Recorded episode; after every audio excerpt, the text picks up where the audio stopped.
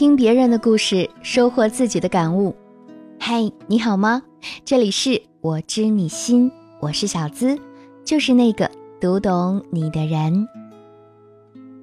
关于爱情，你是否也总觉得可遇而不可求呢？你是否也在忙碌中失去了找另一半的动力？是否也总是奔波在相亲的路上，却一直没有遇见对的人呢？前些天，我收到了这样一封读者来信。这位叫明心的姑娘跟我说：“小资姐，我马上就要迎接三十岁了，可至今仍旧是单身。好像从二十五岁起，身边的人就开始陆陆续续的找到另一半。很多小时候的玩伴都已经做了母亲，可我在爱情的路上来来回回，却一直遇不到那个能够相守终身的人。”我们广告策划这个行业忙起来的时候特别忙，很多时候都是下半夜才能入睡。我总是想着趁着年轻多学些东西，好不至于被这个社会淘汰，所以本身空余的时间就很少。也谈过几段恋爱，但总是无疾而终。有时候对方嫌我太忙，忘记了他的存在；有时候我嫌对方要求太多。更多的时候是找不到能够长久在一起的理由，就这样一直忙忙碌碌的过着，也期待爱情，可更多的时候是不知道该找什么样的另一半的茫然。他应该是什么样的人，或者做什么工作，有什么样的兴趣爱好等等，这些问题好像都没有深入去想过，多数的时候都是凭感觉。家里人也开始着急，给我安排一场又一场的相亲，但这更像是走过场。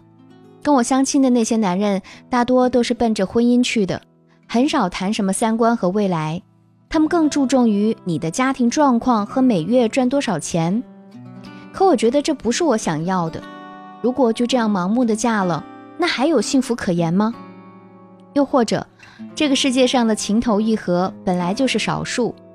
婚姻终是一场找个人过日子的凌乱与琐碎，我到底该怎么办？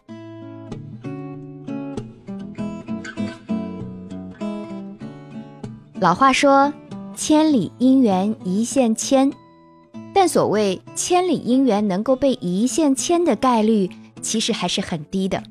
它需要我们认清自己现状的同时，还要对未来另一半的轮廓有更合理的规划。就像明星这样的姑娘，我给出了如下的诊断：姓名女性群体，年龄二十二到三十五岁不等，发病状况忙忙忙，忙碌的忙，茫然的忙，盲目的忙。首先，他们都特别忙，忙到没时间谈恋爱。现代社会的生存压力大，很多姑娘都特别努力，在他们的概念里，靠天靠地都不如靠自己。所以，为了不被公司和社会淘汰，只能让自己更加优秀。白天在公司里忙碌，晚上在培训机构充电，或者在瑜伽中心健身，又或者在线上兼职。总之啊，他们恨不得把每一分每一秒都化成知识，融进血液里，成为更好的自己。他们也期待爱情，但更多的时候不想将就，不愿意为了对方委屈自己，认为只要一直努力，肯定能遇上更好的人。其次，谈到婚姻和未来，心中是一片茫然。看多了都市爱情剧和身边那些恋人的分分合合，谈到对未来的期盼，他们心中其实很茫然。很多姑娘不知道结婚对自己来说意味着什么，所以在谈恋爱的时候也不能完全投入，总觉得付出的越多，受到伤害的几率就越大。有时候也会觉得单身也很好，干嘛非得找个人去结婚？去过那种完全预料不到的生活呢？第三，盲目交友，没有任何规划和目的。有一部分人会受到身边人的影响，害怕年龄越大就越找不到好的对象，于是，一场又一场的相亲，或者在各个交友场所转悠。但其实他根本不清楚自己想要找到什么样的另一半，总是这山望着那山高，觉得下一个可能会更好。对自己没有清晰的认识，也从来没有仔细去分析过想要找什么样的人，应该有哪些具体的不能忽略的硬性条件，总是想着靠感觉去摸索，这就是典型的三盲女性。她们也想告别单身，但很多时候是只缘身在此山中，看不清楚自己的症状。那么，知道了症状，该如何对症下药呢？小资为你准备了以下建议。首先，第一，我们要了解自己的需求和偏好，更好的预测你的未来对象。有个问题叫做：你知道你未来会和什么样的人恋爱、结婚吗？我想很多姑娘面对这个问题的时候都是懵的，因为毕竟我们没有未卜先知的功能。但是，真的无法预测吗？我们去买衣服，每个人都知道自己喜欢什么颜色、什么款式，哪一件最能突出你的特色。那如果是选择伴侣呢？建议啊，试着给你想要的另一半一个画像，给自己定下详细的择偶标准。比如说，我家里养了两只哈士奇，如果对方不喜欢小动物，那么我们会合不来。我最讨厌酒的味道，所以酗酒的男生肯定不行。长得要帅，因为我是颜控，最好还喜欢穿衬衫，这样我们能够搭配情侣装。还有，他不能是白羊座，因为天蝎和白羊最不配。这些要求可能看上去很幼稚啊，但却是你了解自己的机会和对未来的另一半该有什么喜好所做的最基础的框定。我们从自己出发，才是谈好恋爱的关键。那些什么随缘呐、看感觉，其实都是对未来的那个人没有很清晰的概念。从自己的喜好出发找对象，才能减少日后两个人相处时的摩擦，更能够产生情感的共鸣。第二，提供一个方法，利用百分之三十七法则找到最佳男友。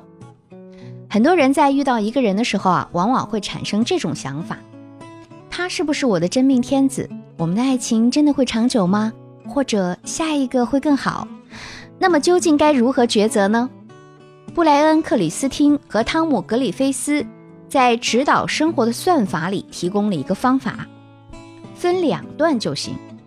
第一段的百分之三十七用于确定最基本满意标准，第二段的百分之六十三用来选择第一段里面标准下的最优方案。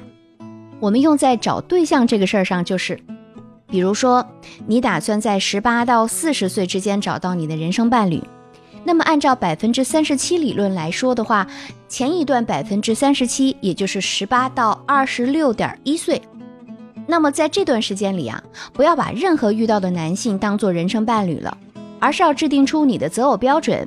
我们最好是只交往不谈结婚，大量的尝试和实践，到了。二十六点一岁的时候，我们就停下来，确定出你最基本的满意标准，然后找到从那天开始你遇到的第一个好于这个标准的男士，并且不再去寻找最优方案，而是认定你选择的这个人就是最佳人选，和他走进婚姻的殿堂。这个方法可以学起来。第三点建议是。用心学习经营感情，你们的关系才会长久。总是有姑娘问我，为什么我的要求也不高，却总是遇不到合适的人？为什么我谈了这么多场恋爱都以失败告终，而别人只谈了一场就能终成眷属呢？可他们却忘了，一段感情的好坏啊，从来都不是一个人决定的。任何一段关系都需要经营，每个人都想拥有更好的爱情。所以总是忍不住去和别人对比，谁的男朋友送了名牌首饰，谁的男朋友经常带她满世界旅游，谁的男朋友经常在朋友圈秀恩爱等等，却忽略了去深入了解身边的那个人。也许他没有给你买名牌，是为了攒钱来娶你；没有陪你满世界玩，是因为家里还有年迈的父母。其实每个人的境遇各不相同，怎么会有一样爱的方式呢？